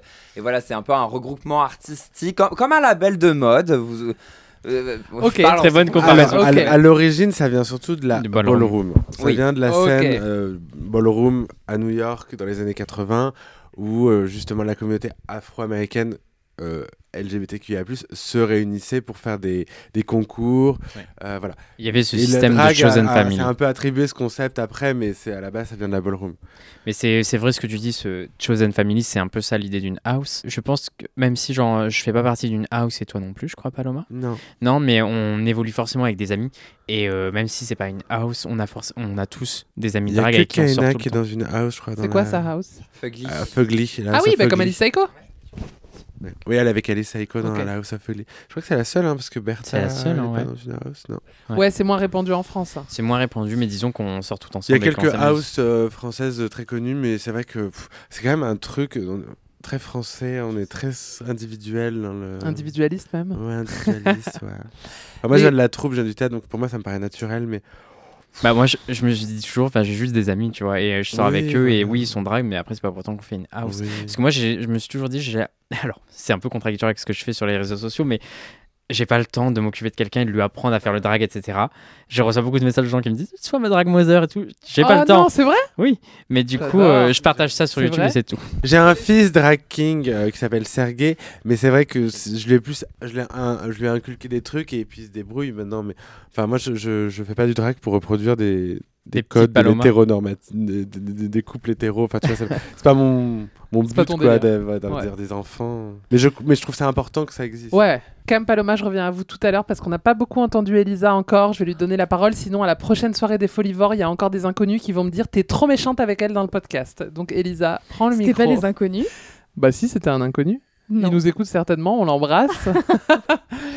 Donc en avril, avec Elisa, on s'est offert quelques jours de vacances à Los Angeles. Vous le savez, j'espère, parce que vous avez écouté notre épisode spécial Hollywood. Épisode dans lequel nous sommes allés au manoir de Charm sur les bons conseils de Cam. Et oui, oui. oui, oui. Mais on n'est pas, on n'a pas On n'a réussi. pas réussi Mais à elles ont pas rentrer. réussi à rentrer. Moi j'ai réussi à rentrer en drag. Ouais, Ah, bravo. Photos sur Allez Instagram voir, allez voir vlog. les photos et voilà, le, surtout le vlog. euh, Nous, on a juste fait un shooting. On a fait un shooting. Devant. Donc au bout de 12 heures de vol, nous atterrissons. Je suis euh, en train de faire la queue pour passer la douane quand j'entends une voix de mec qui dit Elodie. et là, alors, il y a vraiment que les gens qui me connaissent personnellement qui m'appellent Elodie. Et là, je croise un mec que je connais qui d'ailleurs a bossé sur Drag Race France. hein, le monde est vraiment petit, je ne dirais pas qui c'est. Et il me dit Mais t'es en vacances ici, il faut trop qu'on aille chez Mickey. C'est un bar à West Hollywood. Tous les Oh, lundis, il y a les queens de Drag. Race qui performent. Et dans l'heure, j'ai réservé nos places. Et donc le lundi suivant, non, non, non, avec non, non. Elisa. Ça s'est pas passé Ça comme ça. pas passé comme ça, j'ai fait une version courte parce que c'est un podcast très long. Ça Si- s'est si- pas passé comme Alors ça. en fait, je vous explique la vraie version parce qu'apparemment, je peux pas euh, édulcorer. C'était le jour de la finale de la saison 14 et il y avait une viewing party avec Valentina et j'ai dit il faut qu'on y aille. Donc moi, on me monte la tête, on me dit tu J'ai vas dit voir, on y ça va, ça va être. fou. Non mais attends, non, il y avait la viewing party le vendredi soir ou Ouais. le jeudi soir, je sais plus, de la finale. Évidemment, c'était complet le jour où on a atterri. Évidemment, j'étais vénère et du coup, on y est allés tous ensemble le lundi. Voilà, ça c'est la version longue avec la déception. euh. Et donc, on s'est retrouvés avec ce jeune homme, son mec et des copains euh, à moi qui étaient aussi à LA.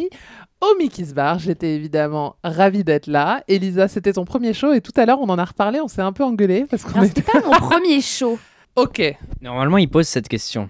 Est-ce que c'est votre premier Ah show bon, ils nous Oui, l'ont pas tout- posé. si, si, si. Il y avait Morgan Alors oui, c'est hosté par Morgan McMichaels qui, est- qui a été dans la saison 2 et All Deux et Star All Stars. 3. All Stars. Si, si, je me souviens, elle a posé la question parce que j'étais, je pense, une des seules à lever la main en mode Eh oui. T'en gardes quel souvenir? Bah alors, c'est un souvenir un peu compliqué puisqu'évidemment, je me suis mise à côté de la seule personne alcoolisée, euh, Non, il y en avait torse nu. Oui, mais alors lui, il Oui. était bien, bien Euh, alcoolisé. Drogué, tu peux le dire. Ouais, voilà, drogué, euh, torse nu avec un chapeau de cow-boy et qui me forçait à tipser. Alors, euh, euh, il- oui, mais- des liasses de billets. C'est Oui. ça. Et, et donc, euh, je ne pouvais pas faire un seul geste sans qu'il me donne de l'argent pour que je.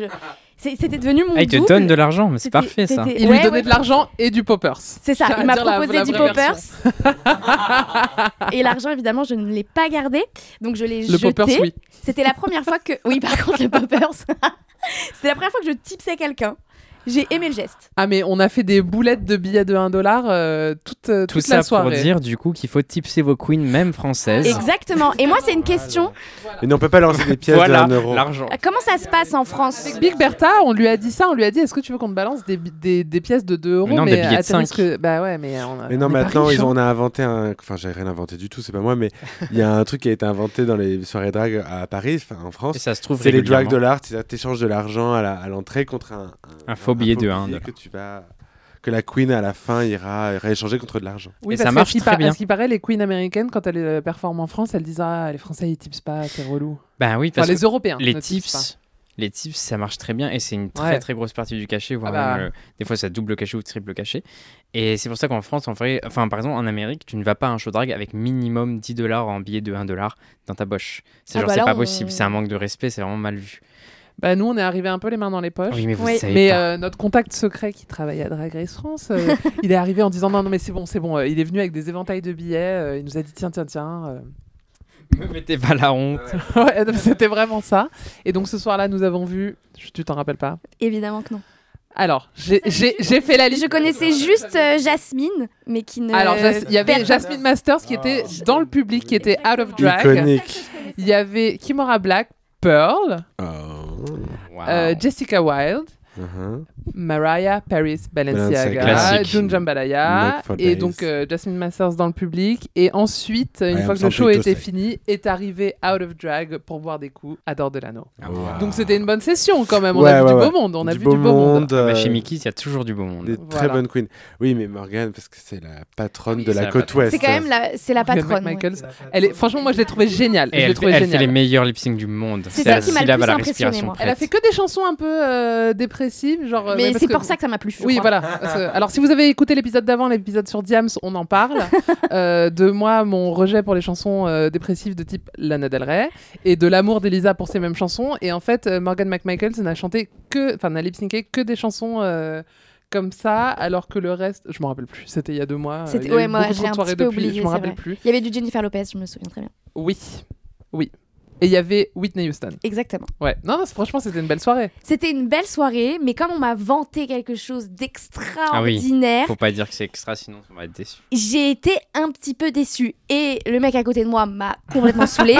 Donc effectivement, mais c'était, j'étais contente de le faire, euh, j'étais ravie. C'est la première fois que je tipsais quelqu'un, euh, voilà. Bah, on vous attend à nos shows. Bah, volontiers, premier rang, avec euh, les euh, drag, euh, Drag dollars. Drag, drag dollars. J'en profite justement, petit tour de table, votre queen pref, ever. De drag.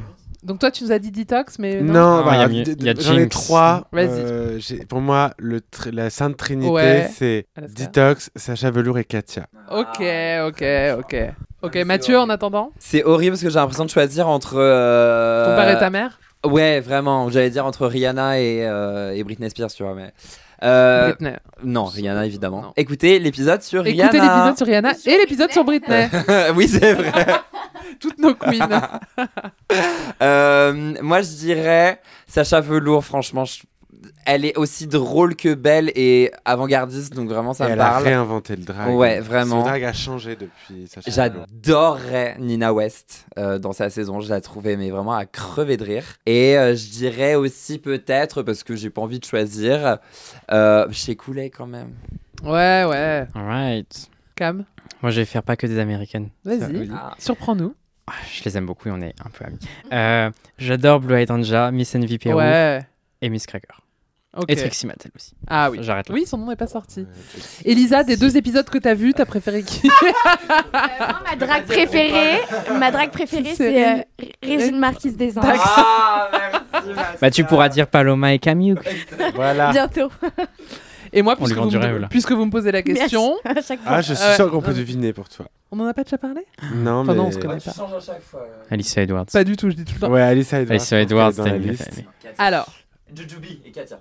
Et Mais Katia. Jujubee, il Avec les chats, surtout avec Cam les et chats. Paloma, je dis rien, mais Mathieu, on se connaît quand même un petit peu et ça me déçoit énormément parce que je dis tout le temps la même chose. Moi, j'encourage mes sœurs asiatiques. Donc, j'adore Manila, j'adore Ah Oui. Raja, j'adore Kimchi, j'adore Jujubee. Après, j'ai un énorme truc sur la Latrice Royale. Ah oui, c'est vrai. Ouais, je l'adore. Excuse Et, de Bully. et euh, qui d'autre j'adore Toi, t'aimes bien Et Violet si, si, si. Non, en vrai, il y en a une que j'aime beaucoup parce qu'elle me fait vraiment beaucoup rire, c'est Trinity the Tech. Ah oui, je l'aime Ah ouais, génial. elle est vraiment Et géniale. drag, drag, American, drag. American Elle est High géniale. Drag. Elle est géniale. Genre ses looks dans Et moi, je sa tête, les j'adore. Comme Paloma, vous aimeriez euh, laisser quoi euh, de votre passage dans Drag Race Derrière vous. J'allais dire, mes pins, ils, ils peuvent pas être détruits. Il y a mon ambition personnelle et il y a tout ce qui Oui. compte, tout ce qui est autour général, aussi parce que compte. moi j'ai envie de changer un peu euh, pas à l'image du drag mais j'aimerais bien amener le drag ailleurs Au aussi, l'emmener au théâtre, l'emmener au cinéma, l'emmener Moi, j'ai euh, toujours dit que le personnage drag soit incontournable partout. Il y a une soirée, il faut un Ouais, truc. Il y a un événement, il faut qu'il y ait une- C'est ce que tu m'as dit quand euh, on a fait l'interview pour le magazine Ouais, euh, C'était mon dernière. Moi, je sais que j'ai en- que ce soit dans le cinéma partout, enfin, et que ce soit pas juste de l'amusement ou de Ouais. l'entertaining, que ce soit vraiment quelque chose de général et qu'on en ait besoin partout. Parce qu'il y a plein de types un de talk, un talk show, un truc comme ça en Ah drag, ouais j'adorerais. Un podcast Un peu. ou Non, mais même une émission de télé. Genre le RuPaul Show, moi j'adorerais faire ça. Mais au-delà de ça, je pense que ce qui est important, c'est que cette saison, elle, euh, elle change les, les choses aussi En pour les France. autres parce que il y a tellement de travail à faire. Tellement de travail à faire pour que le- les conditions de travail soient confortables. Et même pour que le, le public qui n'y connaît rien se s'ouvre à ça, quoi. Oui, c'est ça. Parce qu'au final, une fois qu'on connaît, à mon avis, ce que je trouve bien dans Drag Race, c'est qu'on développe aussi pourquoi on le fait et pas seulement ce qu'on fait. Et c'est très important parce qu'en fait, on tombe pas dans le drag comme ça, par magie. Il y a souvent une raison ou une, une vie qui a fait qu'on fait du drag, qu'on est, qu'on est drag queen. Et, euh, et justement, c'est important parce que dans Drag Race, on passe aussi ce genre de message et pas seulement euh, quelque chose d'entertaining et joli à regarder. Donc c'est cool, il y a un mélange de tout ça. Et je pense que ce sera des messages très importants. Et euh, toutes les du casting ont quelque chose à dire de différent et qui apportent quelque chose à la communauté. Donc je pense que c'est très important et j'ai hâte que les gens reçoivent ces messages et les. Oui, c'est Daphné qui a dit euh, dans une interview, elle a dit un truc que j'ai trouvé très juste, très simple. Elle a dit c'est hyper divertissant, les gens vont s'amuser en regardant l'épisode et à la fin, ils auront été éduqués aussi. C'est ça, il y aura une morale. C'est comme les, les contes. C'est comme les de la fontaine. Mais il y a quelque chose à la fin, quoi. Euh, Simone, Simone avec un Y, euh, la queen qui a gagné la saison 12, 13. 13. Non, Oui, 12 c'est... 13, euh, 13. 13. Faut pas dire qui c'est parce que. Ah, non, mais de toute façon. Ah oui, c'est Jada Essence. Dans une interview, Simone, elle a dit que le meilleur conseil qu'elle a reçu, euh, il vient de RuPaul. Il lui a dit que la force de power, le mot euh, original, mm. Ah, que- qu'elle a en elle quand elle est en drag, elle l'a aussi quand elle est out of drag. Est-ce que ça vous parle? Very true. Je pense qu'il n'y a rien de plus vrai Il y a que. rien de plus vrai que Parce que ça. C'est très compliqué au début, parce que le drag, au début, moi je sais que c'est vraiment le truc. euh, Et on, le y va à suite, fond. ce-. Ouais. Et en fait, euh, limite, on peut se laisser un peu de côté. On se dit, dans tous les cas, moi je sais que par exemple, je sortais, et c'est presque encore le cas, mais je travaille dessus et toi aussi d'ailleurs, Ouais, Paloma. C'est je sortais que en drague et j'étais jamais allé en boîte, je suis jamais sorti autre chose qu'en drague. J'ai l'impression d'être inutile en. Enfin, d'avoir rien d'intéressant. Oh, ma Mais d'avoir rien à dire, tu vois, en, en mec, et alors qu'en drague, t'as toujours quelque chose à dire. Ouais. Et en plus, t'as cette carapace qui fait que tu te sens fier de toi et, et forte. Et, Et en- après, et on- et les gens sont impressionnés. et les gens sont impressionnés. Alors que quand on est un mec, bon, bah, pas, pas forcément. On te regarde moins. Ouais. Et en fait, au final, le- c'est un personnage, mais c'est un personnage que moi je vois comme une extension de moi-même plus qu'un personnage. Ce qui veut dire que cette extension de moi-même est moi-même. Et du coup, logiquement, en mec, je suis censé pouvoir être aussi sûr de moi qu'en drague, ce qui n'est pas Mm. forcément évident, mais qui est un travail à faire, à mon avis, nécessaire et, et qui peut nous apporter beaucoup plus tard. Quoi. Ah ouais, vraiment. Moi, j'étais. Paloma, j'ai toujours dit, pour moi, c'est la version sociable de Hugo. Je m'appelle Hugo dans la vie. Very true. Et en fait, maintenant, je me rends compte que ben, je Finalement. suis plus. Paloma m'a appris à être plus sociable, à, à plus m'amuser. à- Et je pense ouais. qu'une fois qu'on est sûr, enfin, on n'est jamais sûr à 100%, mais une fois qu'on est sûr dans notre drag, ça nous aide aussi à être sûr en mec. Parce qu'on apprécie Mm. d'autant plus. Une fois, moi je sais que du coup, faire du drag à fond, ça me fait d'autant plus apprécier. euh, moi quand je suis en mec et ce que Oui. je vis quand je suis en mec et j'ai hâte ah, je me souviens avant quand j'avais en 37 heures par exemple j'attendais qu'une seule chose c'est d'être en drag en fin de semaine etc et de travailler de faire du faire du drag et là maintenant bah, je suis très impatient de faire du drag mais je suis aussi très impatient de me démaquiller De ne plus faire de et de plus faire du drag, de retrouver mon mec et de aller à Disneyland et voilà. Attention, question hyper sérieuse. Il y a quelques jours, les lycéens de France ont passé le bac philo. Mhm. Il y a un sujet qui est sorti qui pour moi s'applique énormément à l'émission. C'était les pratiques artistiques transforment-elles le monde? Mmh. Vous avez pas 4 heures, vous Oui. avez genre 20 Non, c'est marrant, j'ai eu un sujet quasiment similaire, moi. Le transforme, oui, mais surtout, le... je pense que les pratiques artistiques, elles donnent une... euh, avoir une autre vision du monde. C'est pas le, le monde n'est pas transformé par l'art, mais je pense que l'art permet de voir le monde différemment et de plein de manières. Et euh, Et de le faire évoluer, mais vers quelque chose de positif. Parce que évoluer, on peut évoluer en négatif, mais en l'art, globalement, quand on s'y intéresse, peu importe quel art c'est, hein, pas spécialement que le drag, je pense que ça ouvre les yeux et l'ouvre les chakras à beaucoup de gens et permet de voir, comme tu dis, le monde euh, d'une autre manière et en général d'une manière positive. Et avoir une meilleure appréhension des choses aussi. Merci. Et dans la plus pure tradition de Elle débrief, je vous ai préparé un quiz. Quand on a préparé cet épisode avec Mathieu, je lui ai dit que je voulais faire un quiz et on s'est dit peut-être qu'un quiz euh, RuPaul Drag Race, euh, c'était euh, Trop Bon, obvious. Ouais, trop obvious. Et en plus, euh, on est là pour parler de la France, même si j'avoue, on a parlé énormément euh, Oui. des États-Unis. Ensuite, on s'est dit qu'on allait faire un quiz culture drag et on s'est dit non, ça va peut-être être euh, pas assez fun pour, euh, pour les auditeurs. Et du coup. j'ai un- Meilleure idée, non, faut j'ai dire, un peu meilleure honte, idée mais ça me fait d'Elodie. Petit, franchement, euh, elle s'est donnée. C'est un quiz queen dans le sens le plus large du terme. Donc, Ok. on parle pas forcément de drag queen. hmm. Ah. Donc là, on va tester vos refs. Il y a vraiment un peu de tout. Il y a un peu de tout, vous allez voir. C'est à celui qui crie le plus fort. Uh-huh. Enfin, parfois en galère, donc euh, vous êtes prêtes Mhm. Faut, faut crier la réponse ou faut crier moi? Non, tu écris la réponse. Ouais, c'est un peu euh, voilà, sauvage. Je pense que Mathieu, tu vas l'avoir la première. Enfin, je connais pas leur ref, mais, Arrête. mais je te connais. Uh-huh. Dans la série Glee, quelle queen a un bébé Queenie. avec Puckerman Queenie. Queen Fabray Queen Fabray, Elle bonne s'appelle pas réponse de Mathieu. Tu sais, j'ai- Queen Fabray. Tu m'as dit, tu m'as dit Glee et j'avais Ugly Betty dans la tête, dans la tête et j'étais en mode mais qui a Oh j'ai eu Moi, peur. c'est ma- c'est une de mes séries préférées, je même pas. La cheerleader qui est enceinte dans mais la je sais, je sais, je sais.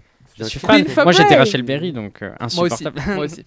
J'étais Santana Lopez. La blonde, on est Ah d'accord. non, en vrai j'étais. Brittany S. Spears. Uh-huh. Ah non, Queenie, c'est dans American Horror Story. Tu mélanges tout. Ah, ça aurait Ah, fait une Ryan bonne Murphy question. aussi, ça aurait fait mais, une bonne euh, question. oui. Quelle est la queen qui a le plus de robes au monde? Queen Elizabeth. Bonne Ah, réponse de punain, Mathieu. Bonne oui. réponse de Mathieu. Tellement vrai. Et de chapeau aussi. T'allais du dire coup. qui Et de sac. J'allais dire Maria Carey. Euh, non, Ah, non, euh, ce n'est pas une On queen. n'a pas été la compter. Et Pas oui, la reine chez Ah oui, c'était une queen, bah oui. J'ai honte de mes questions. une queen, ses perruques ont coûté un bras à la France. Bernadette Chirac? Ah, Marie-Antoinette Bonne réponse. Euh, Ah. mais plus, il faut participer. Putain, nous, on Ouais. En fait, euh, moi, je- je- Ouais, bravo Mathieu. Marie-Antoinette. Quelle queen a eu un biopic en 2018 en 2018. Bianca. Lady Di? Bah Queen Elizabeth aussi. Non, non, non, Bah, Lady Di, c'est récent. Avec 4 Oscars. Ah, ah bah oui, c'est euh, c'est euh, Queen, c'est le groupe, c'est Bonne euh, oui. réponse C'est le groupe Queen, Freddie Mercury. C'est Freddie Mercury. Rhapsody. Voilà. Connecté dans ce Eh oui, podcast. ah bah, j'ai pas dit que c'était Ah oui. j'ai dit que c'était honteux. Elle est bien, elle est très bien. En fait, faut répondre Queen. Oui. Chaque Oui. fois. À chaque fois, faut répondre Queen et ça marche une deux. Quelle queen est le personnage à quatre roues préféré des enfants? Cars. Pff, non, j'en sais rien. C'est ça Queen. Flash McQueen Flash McQueen, bonne réponse Oh, de Mathieu waouh Non, mais c'est c'est tellement hors sujet pour nous. Ah, mais ah, c'est 12 coups de midi. Ah euh, ben, ici, euh. c'est- on est sur les queens, Ah on a ouais. dit qu'on était sur les J'ai oublié queens. de débrancher mon cerveau. Attends. C'est- Là, la dernière, elle est pour toi, ma puce. Uh-huh. Qui a dit Je vous la fais en anglais, langue originale de la citation. D'accord. Every woman has a secret. Mine happens to be a little bigger. I'm a man. Alice RuPaul Edwards. Bonne réponse Mais de oui Cam, Alyssa Edwards, queen de la saison 5 de RuPaul's Drag. Race. Alyssa Secret. Ali- Alyssa oui, Edwards. c'est ça. Bravo, Mathieu, tu as remporté ce quiz. Ah, merci. Ce Mais vous quiz, savez que je quiz. déteste perdre. Oh donc la. J'aurais préféré un quiz Mylène Farmer. Merci. La prochaine La fois. prochaine fois. On finit comme chaque semaine par la question des lecteurs et cette semaine, la question ne s'adresse pas à la rédaction mais en direct au Queen puisque c'est Damien M qui m'a écrit personnellement sur Instagram Mhm. et qui m'a dit, je cite, J'adore aller en soirée en Queen mais je chose du 44 et j'ai un mal fou à trouver des jolis talons Ah, à On ma est les bonnes Queens. hein, Pouvez-vous demander leurs bonnes adresses au Queen Bien sûr Damien. Paloma, tu Moi, choses je- du combien 46. Oh Oui. Bah, alors, vas-y. elle est grande après. Est-ce que tu Alors, vas sur Las Vegas euh. Divas Non. Moi, j'a- j'achète chez Only Maker. Same. C'est le meilleur chaussier euh, pour les, les Ils grandes. font toutes les tailles, ça tailles, tient très cher. bien et c'est chic. Et pour rendre Only Maker, c'est sur plein de. Il y a Et un site et tu peux le trouver partout. Et euh, mon astuce pour rendre ça chic et couture, c'est de strass les chaussures. C'est la Queen du strassage de chaussures. Je strass toutes mes Comme vous l'avez chaussures. vu dans ce premier épisode. Voilà. Ok. Et toi, tu choses du combien On ne pose pas ce genre de questions. D'accord. Mais tu vas sur le même 44. site. non, je fais pas du 44. Mais oui, du coup, je fais aussi sur Maker. Je pense que c'est la meilleure euh, rapport qualité-prix. Et choix. Il n'y a pas que des escarpins vernis, quoi. Très bien. Merci beaucoup. C'est la fin de cette Non Avant On ça, on leur, on leur dit peut-être qu'on a fait, qu'on a un shooting euh, spécial pour elle qui a été fait, Oui. etc. Si vous saviez comme ça nous rend heureuse. Voilà. C'est vrai pas nous Ouais, Comme on a vraiment. investi. On a investi, hein. Vous allez voir les Oui, vous pourrez le voir sur, vous pourrez le voir euh, sur euh, l'Instagram Duel, euh, sur le site Duel. Un joli shooting euh, Ouais. de Paloma et moi-même sur, euh, de- sur un thème colorimétrique très L. Donc on a Ah. fait, les- on a fait l'effort Tenue de, de Gélasquin et des perruques de Parisaire. voilà, deux artistes euh, français incroyables. Merci beaucoup. Thank you very much. C'est la fin de cet épisode de LD Brief dédié à Drag Race France et je vous remercie de l'avoir écouté jusqu'au bout. Si vous l'avez aimé, parlez-en autour de vous, mettez des étoiles, laissez des commentaires et surtout partagez-le sur les réseaux sociaux en nous taguant et en taguant Cam et Paloma. Cam, Paloma, merci beaucoup d'être venu vous confier au micro de L. Vous qui nous écoutez, n'oubliez pas d'acheter votre L en kiosque et de vous rendre sur L.fr, lire chaque semaine le débrief de l'épisode de Drag Race France qu'on fera le lendemain de chaque diffusion. Sauf aujourd'hui, hein, c'est dimanche. Et on se donne rendez-vous pour un nouveau podcast la semaine prochaine. Salut Elisa, salut Mathieu, salut les queens. Salut, bye. elle débrief. Elle débrief. Retrouvez tous les épisodes de Elle débrief en ligne sur les plateformes Elodie Petit et Elisa Casson de Elle décryptent l'actualité la plus futile avec tout le sérieux qu'elle mérite. Et si vous avez aimé ce podcast, n'hésitez pas à le noter, le commenter, le partager.